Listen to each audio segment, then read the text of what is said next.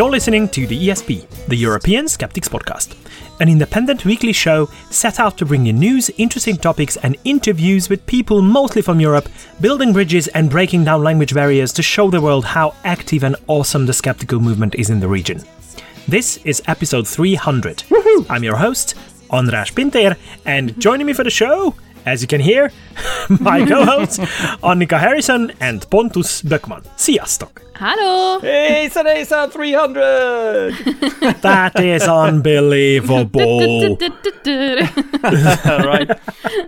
Yeah, party time. There's some debate whether it was the 18th or the 19th of November in 2015, but one of those two days we released our first episode. So it's almost to the day, also six years since we started. Isn't that unbelievable? I, I don't know about you, Pontus, but we were both there at the beginning.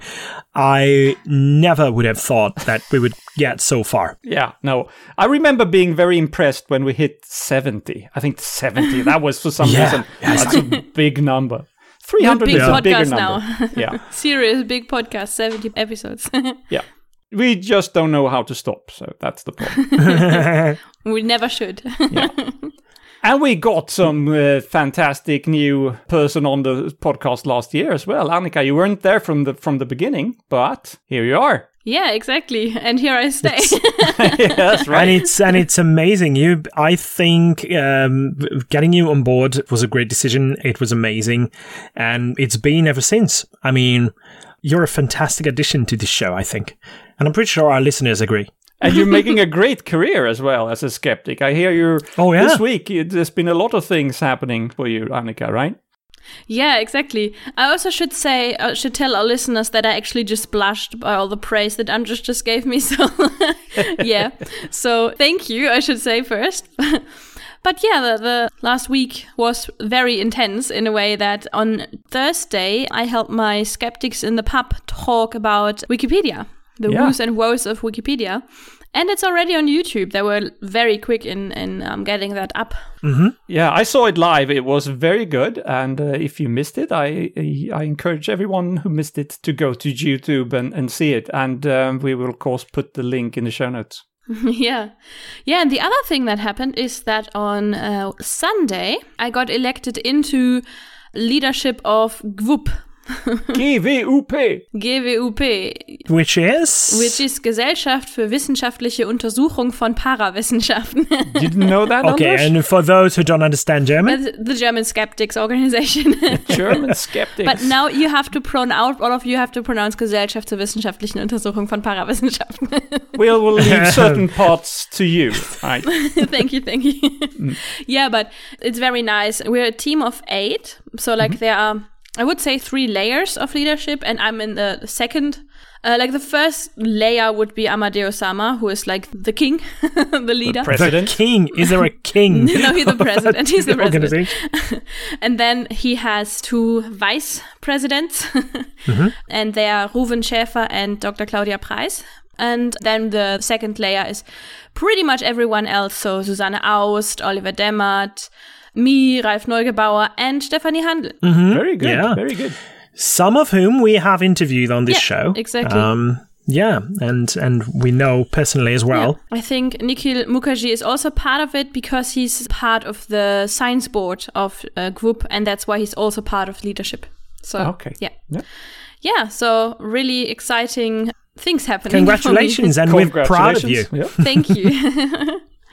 I think since now we're all in the leadership of our respective organizations, we could we could easily be like an official international skeptical podcast. And not like an independent, as we as we tend to emphasize at the beginning of the show. We, we are the dependent podcast now. Or yeah, the, the prostitutes that we are, we would like to offer our services to whoever wants to fund us as the official international skeptical podcast. right. Okay, but we came up with an idea to celebrate this anniversary of us. Uh, not only the anniversary, but the fact that we have reached 300 episodes. And uh, so, what was the, the original idea? to have us interviewed by our listeners. Yeah, so we've got uh, quite a few questions, actually, very interesting questions. I hope we get, mm-hmm. have time to get through all of them. Uh, we'll see how long it'll take. Yeah, we'll it, try to be concise. yeah, yeah. very interesting to hear what people want to know about us and about the skeptical movement and about skeptical topics. But uh, let's go into that. Yeah. So we haven't asked for permission from anyone to release their full names. So we're just going to go by first names and countries where the question comes from. We're going to take turns in reading up the questions. There, there are a couple of questions that address uh, all of us. And then there are a few addressed to specifically one or two of us. So that will be taken as such. So why don't we start with the first question then? That was sent in by Pavel from the Czech Republic. He wants to know about ver- the very beginnings of our skeptical worldviews. So he asks, How did you come to skepticism and what was before? Let's start with Annika. Yeah, so what was before? I would say I was just a very normal person falling into natural fallacies mostly. Were you? Yeah, I, I was very yeah. Uh, like I, I had several traps where I fell, that I fell into, but I was also very scientific minded and rational person before that. Uh, more about that later. but well, how did I come to skepticism? I was always very like rational minded, didn't like homeopathy and and a lot of woo. And my husband Scotty pretty much just showed me skepticism. okay he was like, "Hey, there are people that are actually thinking like you, and they're called skeptics." Right. So that, that's how you became a skeptical activist. Yeah, uh, he introduced me to the SGU, and um, he also said, "Hey, there's also this European skeptical podcast that you could listen to if you want to hear something that's a bit more local." And then I listened to you guys. Good boy, Scotty. That's how everything started. Yeah. Yeah. Mm. So we owe you to Scotty. Yes, courtesy of Scotty Harrison. Yeah, no, no, no, sorry. So we can thank Scotty for you. Yeah, for, exactly. for bringing us, bringing your you to our lives. That's yeah. that's amazing. Okay. What about you, Pontus? Yeah, well, I, starting way back, I, I always been fascinated of what wanting to know what is real, quote unquote, real. I, mm-hmm. questioning my own opinion and and others' opinions, and turning things about and finding out that things are not quite as you thought it was at the first time for the first time. But I, for a long time, I had no idea that other people didn't feel the same. So I, I, thought everybody wanted to know that. And that was frustrating because sometimes when you talk to people, I didn't believe them when they said that they weren't interested and they thought I was going on too much about that, this and that. So, and, but I didn't have any tools to, and when I say tools, what I mean, I didn't know anything about logical fallacies. I didn't know anything about the things that you get to learn as a skeptic. So I, uh, it was a little bit hit and miss, but I eventually stumbled onto the Skeptic's Guide to the Universe, just like many others did. And uh, I uh, was hooked right away. And I thought, ah, this is what it is. There is other people out there that actually do feel like I do and uh, how can what can I do to join them and what can I do to meet them and that's that's how it started I think. Mm, that's cool. What about you, Andras? Well, I've always been fascinated by how the world works, and I've always wanted to know that. And I remember even as a small kid, whenever I learned something new about the world, I wanted to share it with someone. And this is what drew me towards listening and, and, and watching people and shows like uh, those of David Attenborough, for example. Yeah. Mm. I've always been fascinated by them.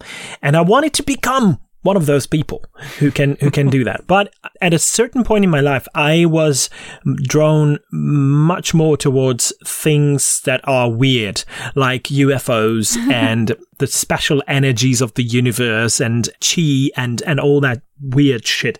Hmm. and then, out of that curiosity, I went to the local study circle, the, the astronomy study circle in my hometown. And that's where I started to learn a lot more about astronomy. And it happened to be the same guys who organized the first ever Hungarian national meeting of skeptics. and from then, there was no stopping. I became indoctrinated in a way. So I, I grew up. I grew up a skeptic because of that. When that happened, I was about 17 years old. I got to know Gabor Hraskó, uh, for example, and uh, we ended up uh, becoming the original members of the Hungarian Skeptic Society, which celebrates its 15th anniversary this December. Lots of anniversaries at the moment. Yeah, yes. it was 15 years ago that that, that it came to life. Yeah, we've been working on this together ever since, and he introduced me to the international skeptical movement, and uh, the rest is in front of you guys. I'm here. Sounds wonderful. The next question is from listener Kilian from Germany, and he asks, What attracted each of you to skepticism, and why did you decide to create a podcast on skepticism, and how did you get to know each other? So it's pretty much three questions. Pontus, maybe you start. yeah, I think I've already said w- about the first part of that. Why I wanted to be part of a podcast was I felt I had a lot of thoughts to ventilate. and mm-hmm. pe- people around me were just willing to listen to a certain extent. And it's much better to talk into this microphone and, and force people to, to listen. Well, no, kidding. But I, I did think I had something to contribute. And then when Andras he came up with the idea we should focus on Europe. I thought that was spot on. I had toyed with the idea of doing something for Sweden, but in Swedish you only can reach so many people, and there at the time there actually was a Swedish skeptics podcast as well. And uh, I didn't want. I, I felt that th- that niche was already Yeah. filled. But I, I was very happy when Andras su- suggested that we could do it covering the non-English speaking countries of Europe, but in English so that we can reach out to, to more people. That, that was a good idea. Hmm. What about you, Andras? Because you you're part of the part of the birthing uh, experience of this podcast. Yes, but in my defense, uh, the idea the idea came up at the European Skeptics Congress. That was basically the origin of the idea that we were chatting quite long chats we had about how it's not enough to come together with all the European the other European skeptics uh, every second year there are so much to discuss. There is so much going on on the European continent in the skeptical, f- uh, the field of skepticism, and we should probably show that to each other. We should showcase what's being done by other skeptics. This was the origin of the idea. To focus a little bit on the other part of the question that asks, how did you get to know each other? I think we've mentioned it like a million times, but we cannot emphasize that enough. We can thank Susan Gerbic for that yeah. because she brought the two of us together. Yeah, this she is did. how we got into talking. And if you just go back two episodes, uh, in episode Yes. 298, she will tell you her version of what happened. It was mostly as I uh, remembered it. There was a few details that were different, but but it was yeah, yeah, yeah. they don't matter. It, it was something like that. And of course, that was with um, Jelena, of course. And then Yeah, yeah, yeah. eventually, Annika came on board, and she basically came on board uh, whether we wanted to or not, in a way, because she, she was, yeah, she appointed herself our uh, biggest fan. uh, and told us so. And she asked permission to make a T-shirt with our logo on, and we met.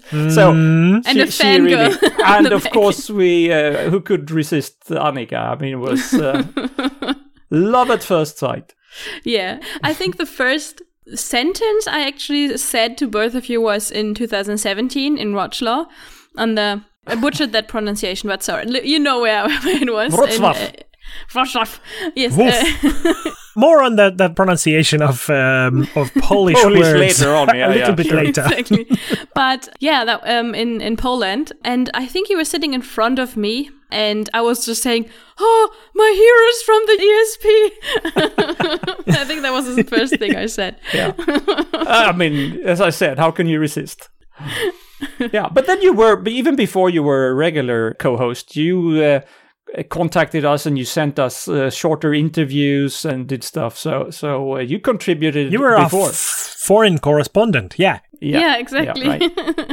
Right. So, listener Mark from the Netherlands asks us How do you discover your own bias or biases? I guess you can have more than one, and that's that's apropos being a skeptic. That that may be uh, difficult, of course, because we always say that everybody is so biased, but we have to remember so are we. Yeah. And so, uh, Andras, how do you discover your biases? How do you know? by looking for them. That's Mhm. the, the most important part. That you you must be aware that you have your own biases, and uh, you learn about those biases through examples of others having them and committing uh, fallacies based on them. You have to realize at a certain point that you yourself are making the same mistakes, and uh, by realizing that, you try to spot them in your own behavior as well. In a way, this goes back to the previous question as well, because I distinguished the two questions how you got into skepticism and what attracted you to skepticism, because this is what attracted me to, to skepticism the most. That you have to apply these rules to yourself as well. So it's like a way of self learning and learning something new about yourself. This has to be a part of your personal development and uh, that you try to get rid of your own biases. You won't. You won't ever get rid of them, but you you have to try. Yeah. Annika, do you agree? Yes.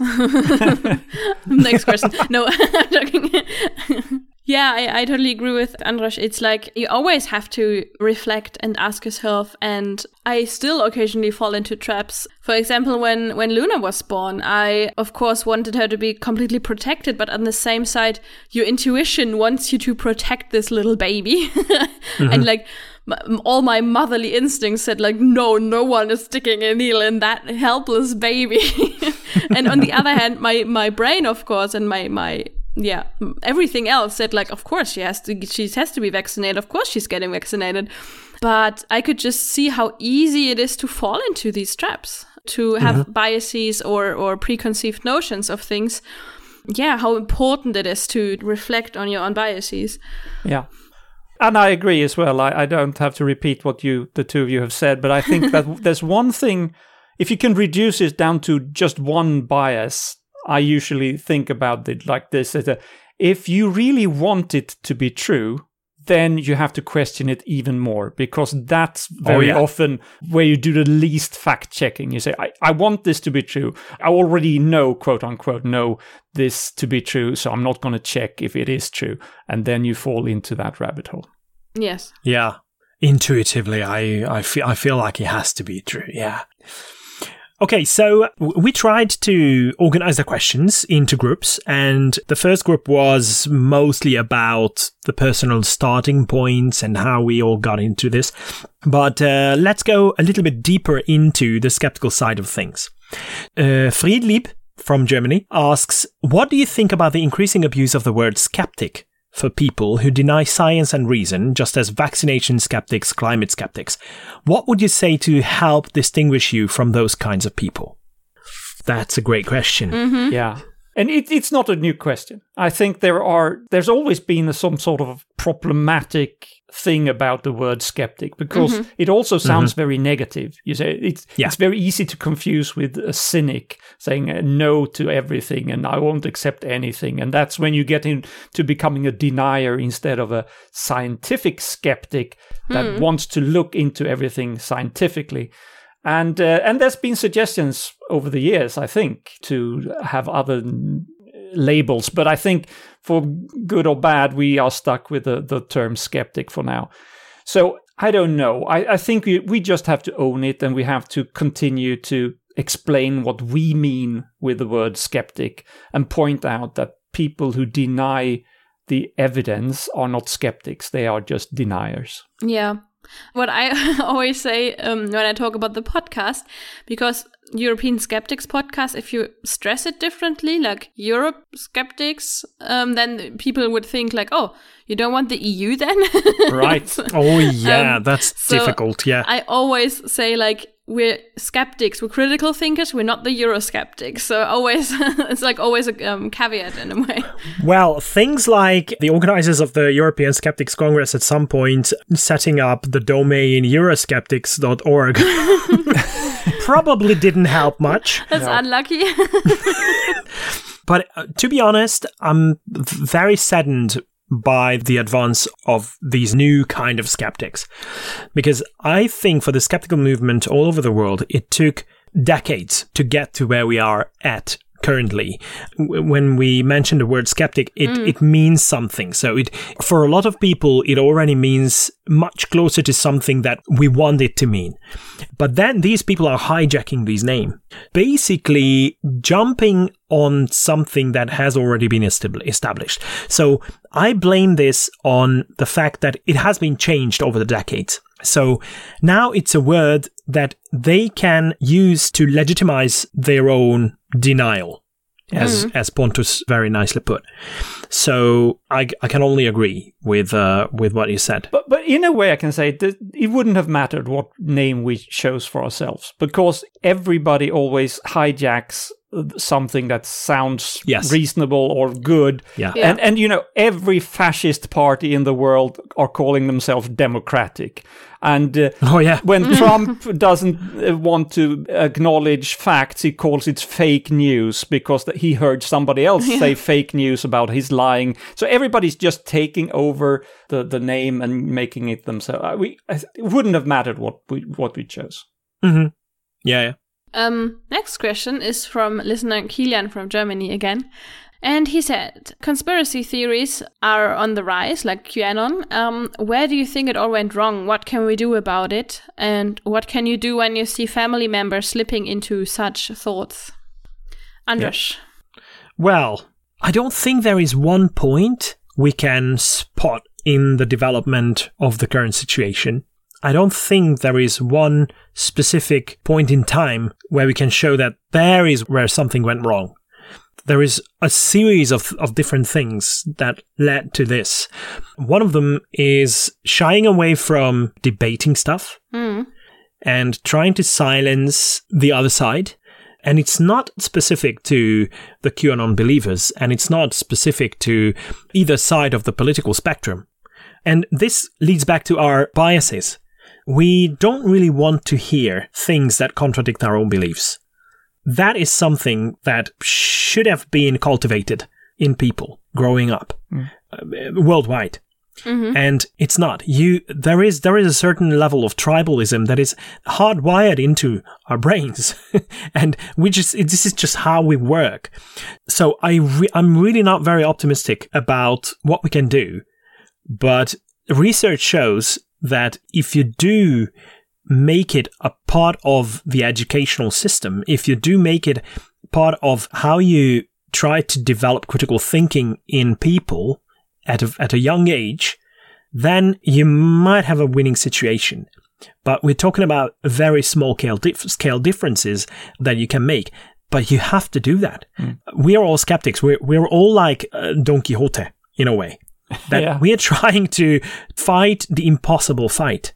And um, we have to be happy with whatever small amount of change we can achieve. No, I, I agree. I think I think in a way it is in the in the human nature to believe in conspiracies, yeah. and uh, I think if you want to go all the way back to evolutionary psychology, and I, I know you should be careful with that because it may be it becomes a lot of speculation, but it sort of makes sense if you let, let's go back to when we lived in the savannah or so, a long time ago, million years ago or, or so, or half a million years or whatever.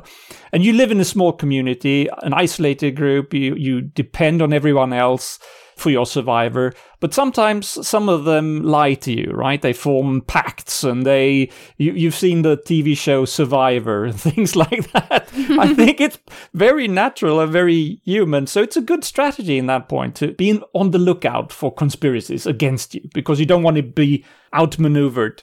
But if you take it too far, of course, it becomes very unhealthy. And if you're in a small group, if you start talking about crazy, exaggerated conspiracies, I think the others will pretty quickly tell you to shut up and, and tell you why you're wrong. The problem comes when you have access to the whole world like we have today with, with the Mhm. internet, because you can always find other people who think just like you.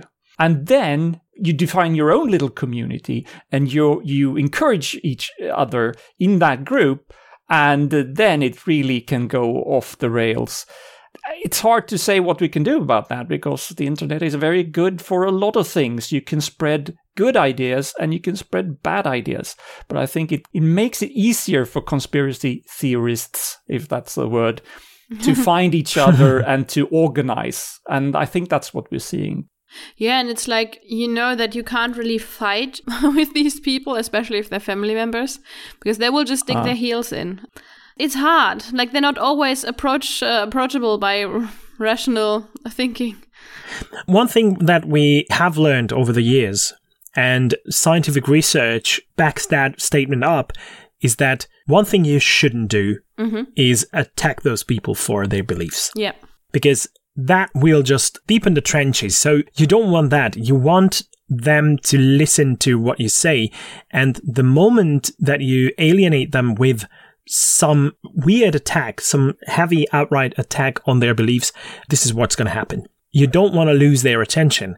So for this reason, we have to first learn how to communicate Yeah. and how not to be offensive when we try to convince people that something is not real. Yeah, and a lot of the time you just had to let it go. If it's a, if it's a family Yeah. member or a relative, and you know you have to spend Christmas with them, don't ruin Christmas by making a fight with that person all the time. you just have to let it pass. But Yeah. there's one thing that may work, and uh, not always. But if you're very patient and if you, you, you take a couple of years, you could discuss something else that you know that both of you agree is nonsense. And you can discuss why that is nonsense. And so as long as you all uh, agree, you could slowly try to point out why that nonsense is nonsense and the other person will agree. And you, I don't think you should come with naming logical fallacies and stuff, but explain it in other terms, like why everything that is natural doesn't have to be good.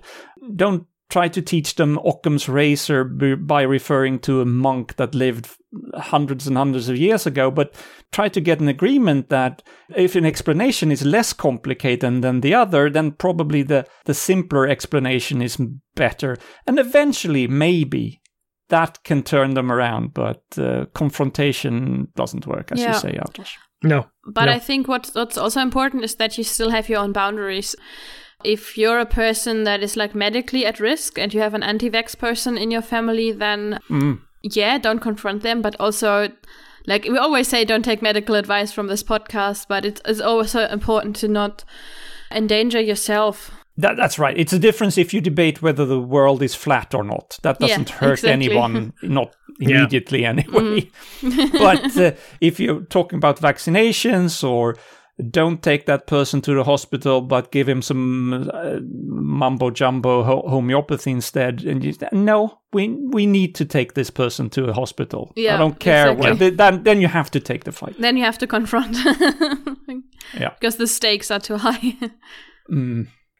So we, we got a question from listener Mark again from from the Netherlands, and uh, he basically wonders who should fact check the fact checkers. And his example is that is about Snopes and uh, about Trump saying that there was good people on both sides in Charlottesville. So this is of course an American example, but we talk about Snopes quite a lot, so I think maybe it's worth bringing it up anyway.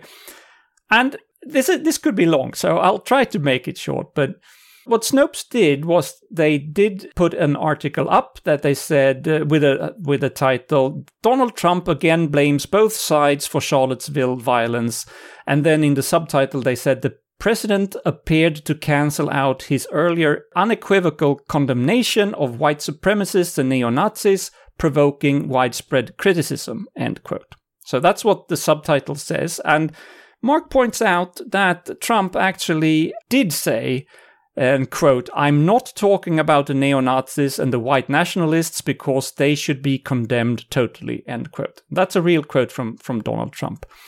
is now Snopes very biased against Trump? I think they can be a little bit. I can, well, I can say I am a bit as well, but let's take this seriously. What, what happened was that Trump said the last quote actually in the first interview, and then he was asked again about that on another occasion. And then he repeated that there were good people on both sides, but he didn't say again anything about white supremacists or neo Nazis. So you could argue that by not mentioning the or excluding the Nazis the second time, he was, as the subtitle said from Snopes, he appeared to cancel out his earlier unequivocal uh, condemnation. So you can mince words, and um, if I go further, I can say you look at the Wikipedia about the Charlottesville incident or attack, I should say, and it says, "quote The Unite the Right rally was a white supremacist rally." End quote. So that stands on Wikipedia and it's unchallenged. So if Trump tries to take away the Nazis from that side, who is left? And on and on and on. You can debate it a long time. They didn't put a true or false label on this. They was a, this was another kind of article. And uh, who the hell knows what Trump actually means because he tends to, in my opinion, contradict himself in everything he says. Leave Trump aside, forget all what I said, doesn't matter, but the question is still valid. Who fact checks the fact checkers? If you ask this a lot, you could also imply that we don't need fact checkers because if nobody's checking them, they are worthless. And that is, is, of course, not right. That's like saying that since policemen sometimes do something wrong, we have no use for policemen. That's not right. We do need fact checkers. And the simple answer, after all of this ranting, of course, there is somebody who should fact check the fact checkers, and that is us, every one of us. If Snopes or any other fact checking organization is saying something wrong or obviously being biased, of course we should challenge them. We, but we do need them. And, and of course, they are not above the rules, of course. If they some, say something wrong, you should call them out. That's the, the short answer of it. And uh, I think that it should work like science works. Mm-hmm. I mean, science communication and science um, publications, scientific publications, mm-hmm. are fact checked by other scientists in the field. Yeah. So if the fact checkers contradict each other, or if one fact checker can occasionally at least fact check the fact checking of the other organization, uh, that is how it should probably work. But I totally agree with, with Pontus. But we have to be smart about this in a way. It's probably counterproductive to keep checking the fact checkers all the time because their job is to be factual. Occasionally, however, we need to double check that they are doing their job right like just point at one thing and or if something really stands out as probably wrong then we should go and find out if that certainly is the case and then communicate it make it public so that we know and i'm pretty sure that because a lot of the fact checks don't come out with the right result i mean from some people's point of view. it's not the right result for them. They will definitely go and fact check them so I'm not uh, worried about who checks the fact checkers because there's a lot of people out there who want to prove them wrong. They're still very yeah. useful, and and they may occasionally be wrong as well. And then we should mm-hmm. then we exactly. should acknowledge that they, this time they were wrong, and that's fine. Do you think that if a fact checker turns out to be wrong about something, that ruins the credibility completely? It could be, but um, but it shouldn't. It just makes them better because they reflected on their own mistakes. As long as they do. If they do. You know, a yeah, good. If it's come from them, yes, then yes. A good fact checker should acknowledge when they were wrong. And if they are pointed mm-hmm. out, this was definitely wrong, then they should go out with a correction. And Snopes do, uh, mm-hmm. occasionally. Mm. Yeah. Uh, next question from listener Scotty from Australia. oh, okay. Who that is. Isn't he from Germany? I heard he's well, from Germany. from Australia, but living in Germany, I think I ah, heard. Ah, okay, mm-hmm. okay, okay. So his question is What does a professional skeptic look like? What would they do? How would they be funded? Is it possible to, be, to become a professional skeptic? Mm. Oh, you know, the first question, mm. you will never know how they look because they always hide behind an audio medium, so you don't see what they look like. with with a couple of excep- exceptions though. All of us in the skeptical movement know what Marsh looks like, right? I mean, Yeah. I mean not not the not the planet, but uh, Michael Marshall. That's uh, right. from the Good Th- Good Thinking Society. Yeah, he would like be the professional skeptic. Yeah. He uh, he is actually a professional skeptic. Yeah, So, exactly. it, so the, that question can be answered with yes, it is possible. Jay Novella is also having this now Mm-hmm. as his profession. So it happens, but it's very rare, and uh, I, I don't. Th- th- it's not a career choice you want for your children. I think what what happens more often if is like professional science communicators, like Hmm? Mai Thi Nguyen-Kim that I mentioned before, the, the German presenter, TV presenter, uh, because she is a professional science communicator. Or Cara Santa Maria was that before she also started her clinical work again. So yeah, Yeah, that's right. And we- we have Brian Cox. You could say Mm-hmm. he's a professional skeptic to some extent. He is Yeah. a scientist, but he he gives a lot of information about skepticism as well. Uh, Carl Sagan, of course. Uh, We can argue that uh, even Massimo Polidoro is one, Yeah. uh, Right. because he has a lot of skeptical writings. Uh, he's a professional writer, and uh, I don't think he gets paid for being on top of the organization, but his works are well known, and uh, he makes a living out of them. Yeah. Do you think that Randi could be considered a professional skeptic. a, a professional skeptic back then? maybe In a yeah. way, I don't know. I don't Mm-hmm. know that he made a lot of money from it. A few books, of course. I think he Yeah, made his money in in other fields, though, in in his uh, performances.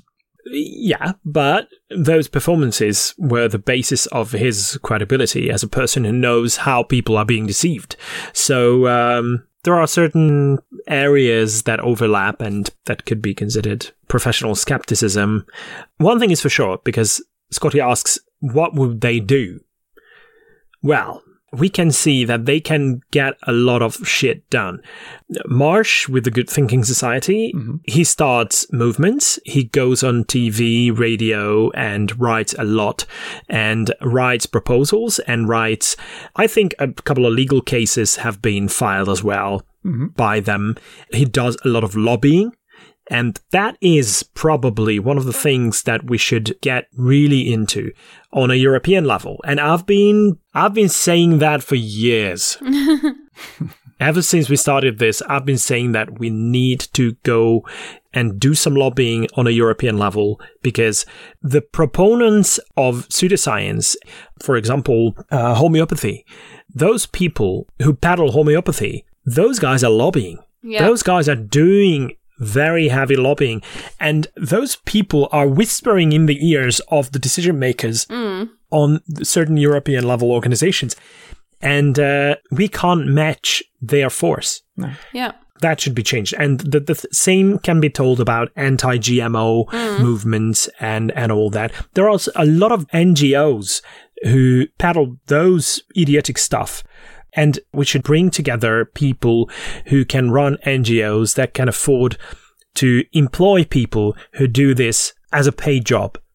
By that, we can achieve much more than we can achieve with people doing all this in their free times. And we all appreciate all the money that we get uh, on Patreon and the donations that come in but nobody can make a living out of that. So it's it's it's a lot of help because at least we don't have to spend our own money on certain things. Yeah, yeah.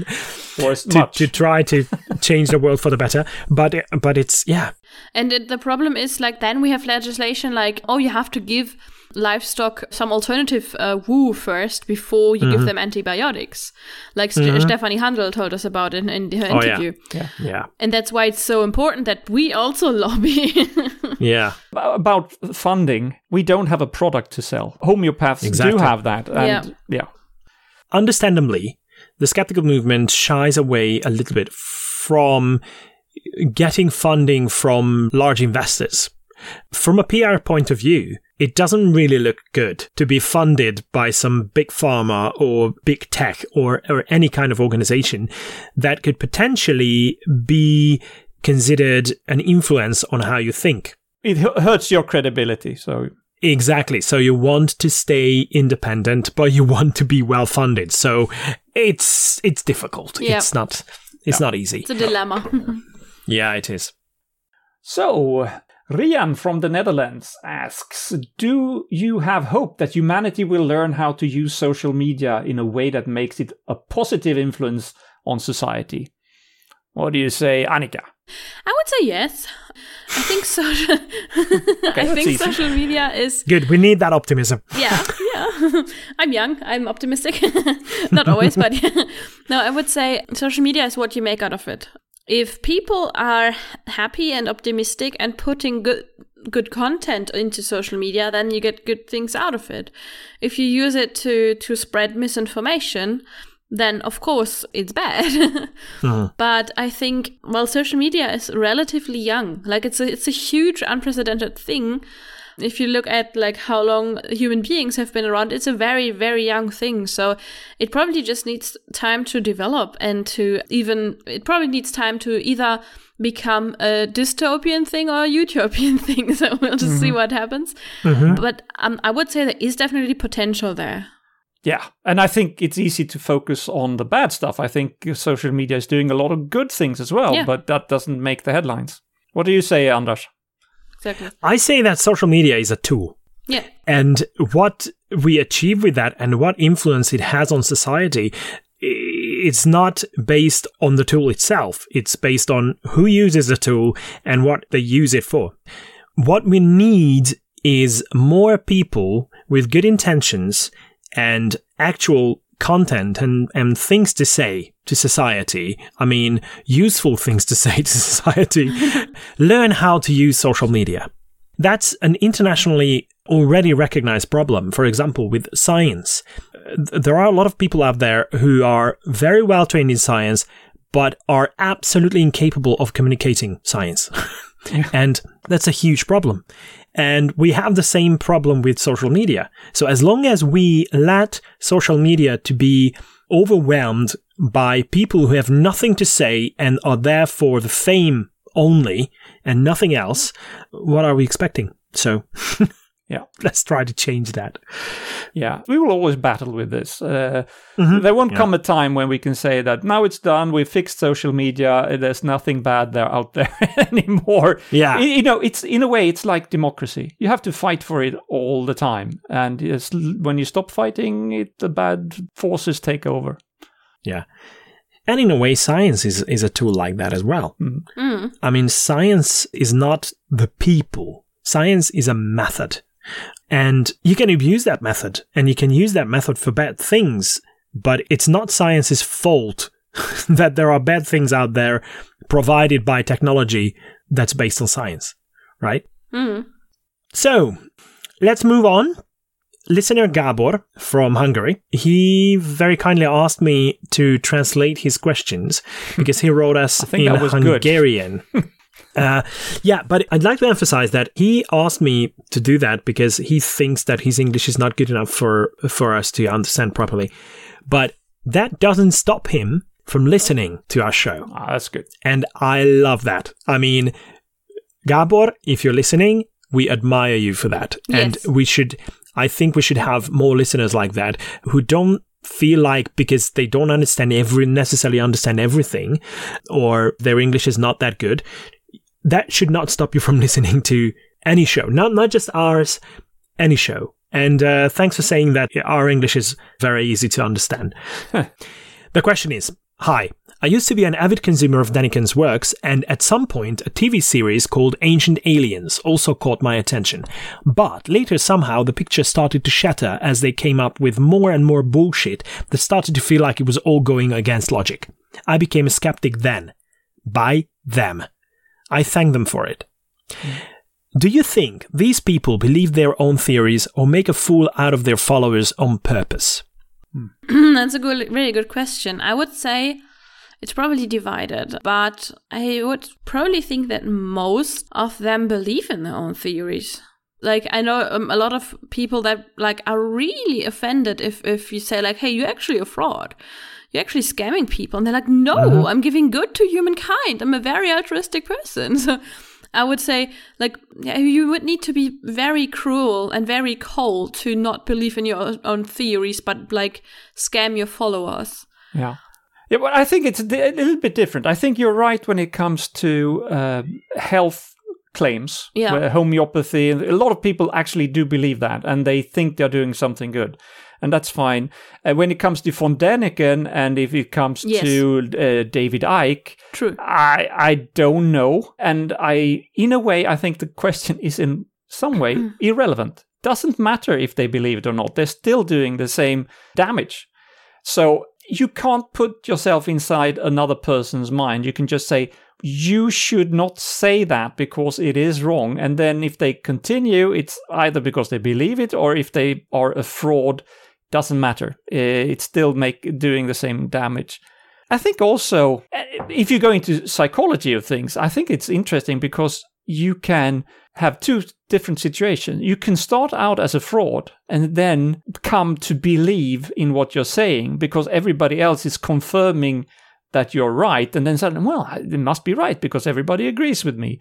No, that's some sort of logical fallacy, but uh, that I don't know the name of. But and then you can start out as a true believer and then become so entrenched in what you're doing, what you're selling, or the image that you've built up that even if you come to realize that you're wrong, it will be very hard to let everybody down by admitting it. But in the end, it doesn't matter. if you're wrong, you're wrong and you shouldn't be. I think in a way it does matter because you have to differentiate your approach based on what you see. And this is why it's important to, to first find out if, if that is the case. Because, for example, look at Peter Popoff, Mm. who was basically unveiled. The, his trick was unveiled by uh, Randi and his team. And uh, that was obvious that he conned people. hmm But for example, Däniken, I'm not sure about him. He sounds like he's very convinced of what what he preaches. Yeah, why wouldn't he? I mean, it can happen. I agree with you that the outcome is the same, but the approach as to how we how we try to counteract could could be different. Yeah. But Gabor asks another question. Did you have a period in your respective lives when you did believe some weird shit, but later realized you deceived yourself? hmm I definitely did. As I said before, I'm a person that fell easily into a natural fallacies. You have to see that I also was a teenager, probably at that mm-hmm. time. so it probably was easy to do that. But I think I also wanted it to be true. Like, for example, I really like I really like gemstones, and and then I read in the internet that you can like charge gemstones up in Moonlight. so I was like, oh, that's really cool, and I really love Harry Potter. So my, why not I try that? um, that was, for example, but I didn't really believe in that. I just wanted it to be true. Um, what I did believe in, though, is when I received my second HPV vaccine, I had a bit of a bad medical spell after that and but it was a coincidence. And my mom and i we both did some research on the internet of course fell into anti-vax uh, stuff of like oh it's the vaccine it's the vaccine and and someone died from the vaccine blah blah blah and nothing's true. Yeah it actually took like normally you take the three vaccines in in a certain um, amount of time like in a certain distance. And it actually took a bit longer for me to take the third one because we just had to get out of that trap again. I think that must have been 2007 or so. So you can see that even when you're very rational, and I would say my parents are very rational, scientific uh, thinking people, you can fall into these traps. And I also did because like I was I was a very young adult at that point, like 17, 18. Yeah, it's it's easy to fall into that. like it's, it's mm-hmm. actually it's, Yeah. it's it's it takes hard work to not do it basically. Mm-hmm. Yeah. Mm-hmm. Exactly. I had one thing, but I'm not going to repeat it all because we talked about it a year ago on show 250. 250 but that was in short it was uh, about a book called 1421 the year the chinese discovered the world so it was a, about how the chinese sent out a fleet and basically discovered america and then it was all forgotten afterwards and i can't blame that i was a teenager i was in my 40s and i still believe this or th- late 30s and I really believed it. I I, I thought it was fantastic. It it thrilled all it was before I have dis- had discovered skepticism, so I didn't have the logical fallacies, and I even bought copies of this book and gave to family and friends. So I f- feel a bit ashamed about that now, but you should admit to your mistakes. but you, if you want to know more, you can listen to to that episode 250. I was never religious. So that's not one thing. I did used to think that vitamin C helped against the common cold. Oh, me uh, because too. everybody believed and Yes. still believes that.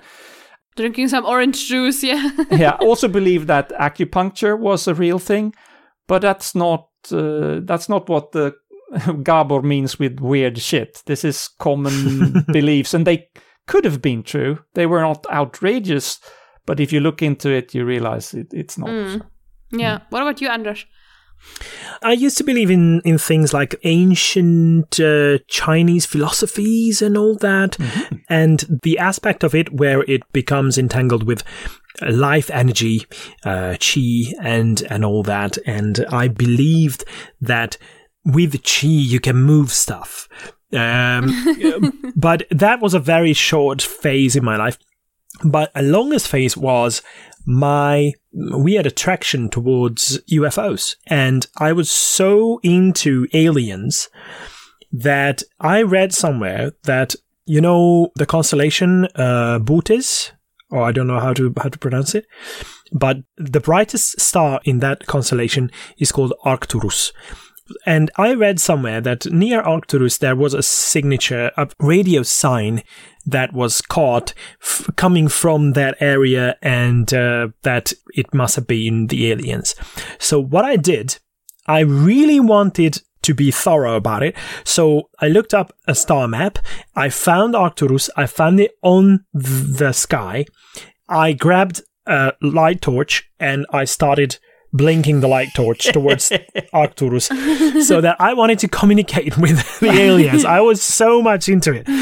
And when two guys who turned out to, be skeptics who are fooling the fooling the whole country made a crop circle in the, the vicinity of my hometown and it made the, the Hungarian media the news outlets everywhere it was on TV and everything I went out and started measuring stuff so I was like I was taking photos, but very scientifically. I mean, I was I was investigating, and um, yeah, it turned out to be nothing. But um, then I started learning about how you actually investigate things that that happen out there in the universe, and and I learned a lot about uh, astronomy and uh, space exploration and all that. So yeah, that's pretty cool. this is how my, I I realized that I deceived myself. Yeah, that's cool. I mean, learning about it. Yeah, Um, yeah, yeah. I've got another question from listener Dagmar from Germany, and uh, she asks Will there ever be an ESP in other languages? What do you think, Pontus? I th- I think uh, I I don't know how that would work because the whole idea with the ESP was to bring people together from many different countries and cultures and speak to them so that all of them understood. So if if you well in English then, but so I don't know how you can do that in Italian. But what I would what I could envision is that we have like we've had and sometimes have local correspondents that feed us information that we can then bring to rest of Europe and they can also they're welcome to come in on the show and, and, and talk for themselves as well so that I would see uh, that would I would read I would love that for that to happen and it has happened sometimes mm. And I'd like to join that kind of a call. yeah so, so I'd like to second Pontus on that and and say that uh, we would love to have that on the show. We would love to have a network of correspondents from all over Europe. And who knows, that might be a stepping stone for uh, a few people to do their own podcast in their own language for their own audience. Yeah, exactly. Uh, not necessarily an ESP, but a skeptical podcast is definitely in order, no matter what the language is. absolutely Exactly. So, what do you think, Annika? Um, Mm, I totally agree with you guys. I think um, the problem is that English is not accessible for everyone, but for most Yeah. So Yeah. I think, like our listener Gabor, it's very admirable if you maybe like listen to the show and and just like learning more and more from it. Mm-hmm. we obviously can't do a German, a Swedish, and a Hungarian version of the show because that would just take up too much of our capacities. but foreign correspondents from different countries that then build up their own podcasts in their countries, in their language, would be wonderful. Yeah. Mm-hmm. All right. So for the third round of questions, and that, that will be the finishing round, uh, we have a couple of personal questions mm. uh, that come from certain listeners. And let's start with uh, Rob from the United States, mm-hmm. who asks what grudge does Pontus hold against the Pope? Mm-hmm, mm-hmm. well, interesting. So, yeah, but he's a well-known skeptic, so I understand he has uh, a question to send to us. See what anyway, you did there. yeah. okay, so I'll try not to be too long on this because we've talked a, lot already. But I would like to say that the Pope is not just one thing, because there's the person Jorge Mario Bergoglio. I don't think he's the worst person at all in the world. He is He's actually not even a bad pope. Uh, the previous pope, Joseph Ratzinger, Benedict XVI, he was much much more scary, very conservative, very secretive, and he did a lot of harm even before he became a pope. Uh, Bergoglio seems to be a nice guy after all, and he's he's much more human. He likes football. He cracks jokes uh, occasionally, even sometimes when he shouldn't do that. he, he, what he's saying is very compassionate against the refugees, with the poor, etc. He's very successful as a politician as well. And he's reforming, trying to reform the finances of the church, trying to deal with corruption. Uh, and he's even less misogynistic than previous popes. But he's still the pope, and he is still misogynistic He's just not as misogynistic than the, than the others. Maybe we shouldn't give him too much credit for, for that. And, and just because he's a nicer pope than others doesn't mean he isn't very backwards. And he has a lot of views that are harmful. There's actually a danger with him being perceived as fairly nice. That is, that people trust him more. All that aside, the big problem with a pope or the pope is the fact that you put one person in such a position of power. To have any person with that kind of influence over people is absolutely crazy and very dangerous. He is God's representative on earth. That's the job, right? Supposedly. That's the job. so anything he says is assumed to be the word of God, and nobody, I think, should have that much power. N- never. And uh, then you may feel that he, well, at least he was elected to post, wasn't he? But that was by a small elite of privileged cardinals who in turn were undemocratically put in their position by another pope. So I don't think that's very democratic. If even even if the cardinals were unhappy with the pope, even if the pope did something terrible, they don't have the power to put him out of office. He's there for life. He can do whatever he wants yeah. to. So it is very important that we do fact check the Pope to call back or to scrutinize what he's doing because somebody has to, and uh, he has too much power. That is the problem. And he represents a very backward organization with a lot of problems, lots and lots of problems. Medieval views on women, medieval views on, on a lot of stuff, and of course, all the sex abuse scandals. So he has to be checked. So that's why I do it. And we love that you do. so we have a question from Robert from the United Kingdom.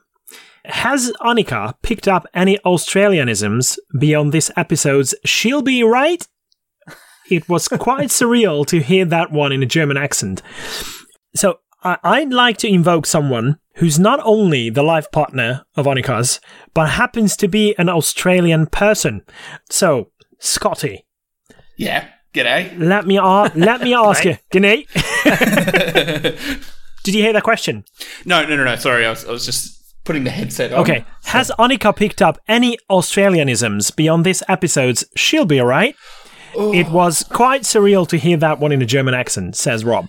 Yeah, I, I honestly, it's it's one of those things that, for me at least, I don't hear it because it's it's natural. It's just such a natural part of our, our normal dialogue. So, um, but that being said, we, we have been watching a bit of an Australian TV show, uh, Bluey, which is definitely uh, highly recommended for anyone with kids. And um, Okay. it's uh, it's it's one of those shows that uh, has definitely reinvigorated our Australianisms and and what's sort of coming through in our vernacular. So. Yeah, but for the most part, I think she'll be right. It's, it's definitely right up there. Okay, but can you give us examples of what might con- constitute um, an Australianism? Oh, that's oh, that's that's putting me on the on the spot a bit. Um, Well, sorry about that. so, no, no, no, it's all right. I, I think one of the, as, as bad as it sounds, sometimes you know, if, if Luna's acting up a bit, I, I might call her a drongo. Um, a Drongo. yeah. What's that? So, so that's it's an Australianism for, for someone who's sort of a bit. Uh, we would say acting the goat. It's possibly another way of putting. Oh, not ma- not making it any easier, am I? Um, yeah, she's she yeah, just just play it up basically. So That's lovely. yeah, it's it's a nice way a nice way of, of referring to someone's silliness. I think in this regard. So. Of which she is fully capable of, of, of doing right now. We're still talking about uh, Luna, right? Uh, yeah, yes, yeah, yeah, yeah, exactly. Yeah, yeah, Luna. There is something that I have noticed in the way that Annika speaks. Occasionally, it can be really heard through the accent. Bit of an Australian accent here and there. I can't think of anything specifically off the top of my head, but uh, Pontus, you must know what I'm talking about since you've, you've you've taken over editing the show, so you probably come across that quite often. Uh, as well. I don't have any example as well, but yes, sometimes it comes through. Yeah, Mm, that sounded like an Australian person. yeah. So we between us have noticed a, a little bit of linguistic convergence in accents. So well, it's just because you she wants you to understand her, isn't it? yeah, uh, genau. Genau, genau. There you go. There you go. That's that's my one German word for tonight, guys. All right. And I just realized what the one of the most common words that Annika uses in a in an Australian accent is, and it's better. Better.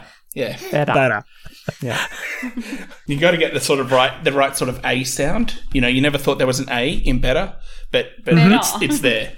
There's there's an Better. Yeah. Yeah, there's an A right at the end. Um, it's better. All right. Thank you, Scotty. No worries, guys. All right. So another personal question here. Um, Kilian from uh, Germany again asks, "What pieces of fiction, shows, movies, books can you recommend that show a scientific mindset or lack thereof in action?" So, um, what do you think, Annika? Welcome back to the show. What, what do you say? Well, I know uh, he was he's asking of piece of fiction, and that's why it's like hmm. Because like I would I could tell you like immediately a lot of nonfiction books like um the Skeptic's Guide to the U- Universe book or the one um, Factfulness Hans Rosling. Um, but fiction, I would probably go to dystopia again, like dystopian novels. Um, What about you, Andras? Well, I th- there are two. Since we're not talking about science fiction, but but stick strictly fiction, I cannot think of too many books. You can probably also uh, do science but I fiction. can I, can think say it was just uh, shows. Uh, when when we're talking about shows, uh, Columbo, Mm-hmm. that is one thing that I really admired since I was a kid, and uh, MacGyver. Is that I scientific? really no. Uh, well, it, occasionally. So the way he tries to find solutions to problems is a bit of a. Um, um, I've got an, a theory, and let's test if that works. And yeah, of course it does all the time. But yeah, and detective novels, detective shows, I think they have a tendency to apply a lot of scientific thinking, which I really like. Maybe even Doctor Who. yeah, maybe. My take on this is that if it comes to fiction, it doesn't have to be scientific for me to enjoy it. But what it does have to be is to have to be internally coherent and consistent Yes. and make sense. Yeah, yeah, yeah. So, Yeah, yeah. uh, but so anything uh, can be great, even if it's fantastical. And I've for Lord of the Rings, the books, I've read them many times and I'm enjoy them. I also think the films are great, except in a few places. Like my favorite, non-favorite part is when Legolas treats the Oliphaunts as a skateboard ramp, and the the stunts that he performs there and then are not just superhuman. Because he is not human, he could be superhuman, but these defy the laws of gravity and are literally impossible no matter what skills or powers you have. So that's much worse, I think, than, uh, for instance, the transporters of Star Trek.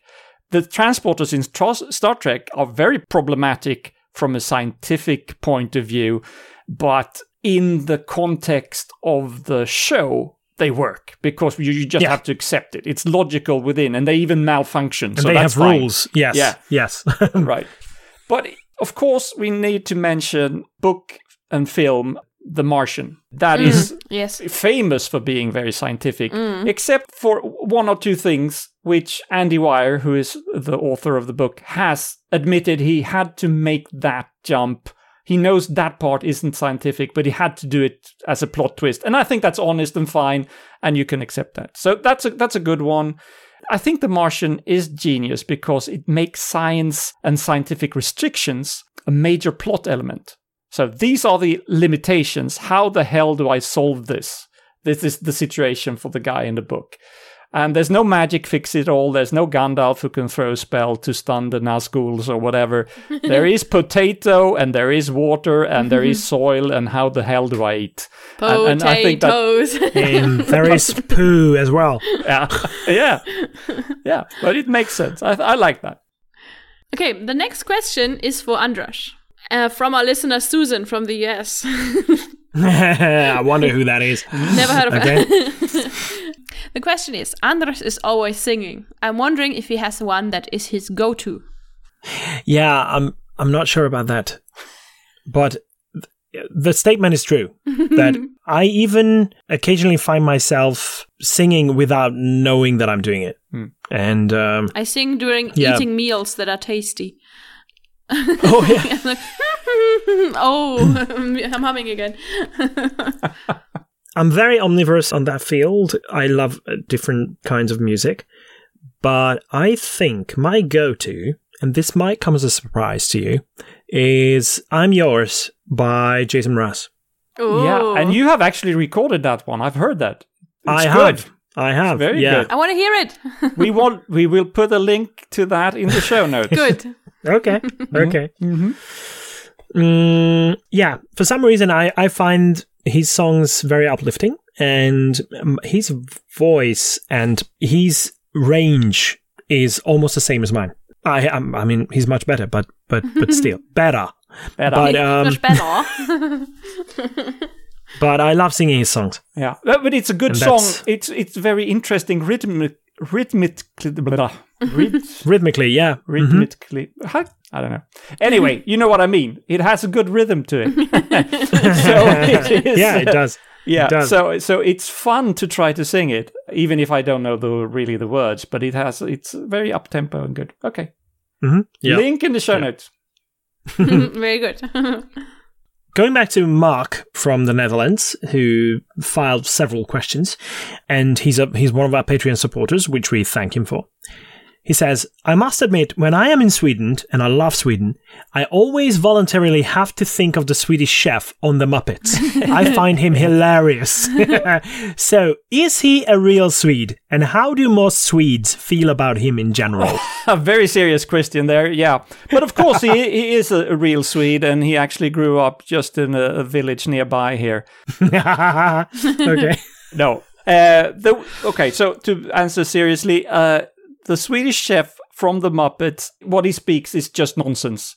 And when he hmm. first appeared, because I'm old enough to remember, sort of remember that when I happened, I was just a kid, but there was quite some amusement among Swedish people when they heard him, and, and they said, wow, "Is that really what Swedish sounds like to a foreigner?" Because that didn't sound anything like we thought we sounded like. But I also think that most Swedes are uh, a bit proud that we made made it to the Muppet Show and we got our own special character there, and that the small country like Sweden had an impact uh, enough to to make it to American TV. So Absolutely no hard feelings about the, the, the Swedish chef, but he doesn't sound like we think we sound at all. But he's funny. So, the last thing that we do is not a question, but a tongue twister that we got sent um, in from our listener, Max from Poland. and boy. uh, yeah, I think I will not only twist my tongue with that, but actually break my tongue with it. So um, you will have to listen to next week's episode to see if my tongue is still attached after this. Do you want me to read it out? Because Yep. Please, if you can. yeah, Actually, he did send us an excerpt. Yeah. So he recorded himself saying that. and we will put it in after after we try it. Yeah, after. after. Okay. I think okay. that should be funny Yeah, Yeah, right. Yeah, it should. because I uh, have to confess I didn't listen to to his tip Ooh, because in- this email came when. Luna was sleeping. So um, yeah. I did, but but I don't think it, it does matter. Doesn't help. Doesn't help a lot, no. Okay, so my go at this would be the SP.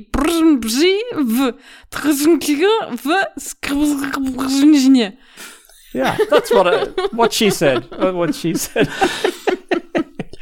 and I, I I hope we will we will put uh, this on the show notes because the way it looks, it's just a bunch of consonants thrown in together, and that that's what it looks like. Well, the ESP is is uh, understood, understandable. yeah, it's comprehensible. Yeah, at least. So Pontus, yeah, the ESP him schmift she nicht. okay. And that is not looking at the actual letters, but I did try to to phonetically take down what it sounded like in the recording. It sounded better than my shy. Okay, it's vaguely ringing in my ears, something that he said, but I am looking at the words, so uh, I'll try to combine the two, but it's going to be terrible. So, yeah, watch out. The ESP brzmi wytryśnie wysbrysnie. Sounds pretty good. well, it, probably not. but you probably insulted Max's grandmother also. Yeah, yeah. So, Max, I I really hope that this actually means what you claim it means, which is oh, you you didn't claim anything. Oh, But I put it into Google Translate. yeah. and What did it say? I, I don't remember. Okay, Wait a moment. let's do it again. So it says the ESP sounds in a reed in Sisprzysiasian. That doesn't, So- that didn't help a lot. Doesn't it doesn't. So yes. So Max, thanks for for the challenge. Let us know what we just said. But I think we're we're gonna wrap it up with that, and um, we'd like to thank all our listeners for sending questions. We really loved you asking us about all this stuff, and uh, hope you enjoyed our answers to the questions. With that, on the occasion that we have just finished recording our 300th episode, I'd like to thank both of you, Annika and Pontus, for joining me today. Thank you. Thanks a lot. It's been great fun.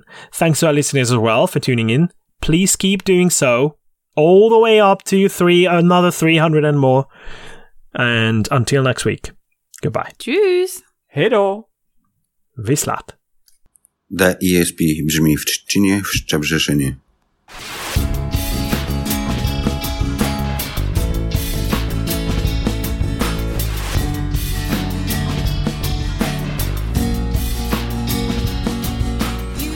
This has been your ESP experience. The show is produced and recorded by the ESP.eu. Join us again next time, but until then, please send your feedback, comments, or death threats to info at theesp.eu. We would also love to hear your ideas and suggestions regarding future episodes, as well as news from your country of residence that might interest others across the continent. If you have a local event or organization to promote, please don't hesitate to let us know, as we are more than happy to help. All music in the program was written and performed by Keisha J. Gray and George Schwab and is used with their permission. Please check out our webpage at www.theesp.eu, follow us on Twitter at espodcast underscore EU, and like us on Facebook. I don't know how you can believe.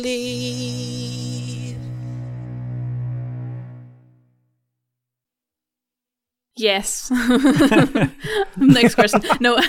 Yeah, you should never ask a yes or no question. That was rookie mistake. Uh, yes, Six I- years of interviewing people, and we're still there. yes. Fact checking the fact checkers reminds me of Chuck and Woodchuck Chuck. Check in with Chuck Chuck. what would a woodchuck do you- chuck? Just because he's a nicer poper, poper, nicer poper. nicer a pulper. Is that better? better. Better? That's better. I'm yours. Open up your mind and see like me. Open up your plans and damn, you're free. Look into your heart.